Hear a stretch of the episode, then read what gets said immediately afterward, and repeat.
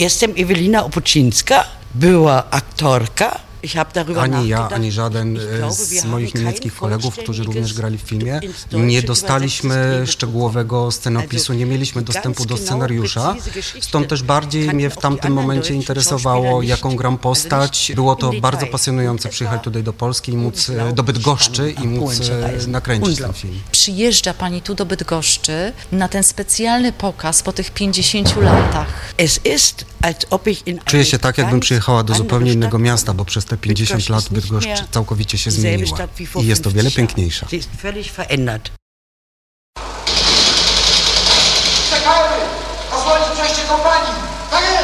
Film oglądało się fantastycznie, no, zarówno miejsce tworzyło to fantastyczny klimat, jak i projektor, jak i zaproszeni goście. To była trudna realizacja? Kazimierz Baszczyński. Oj, bardzo.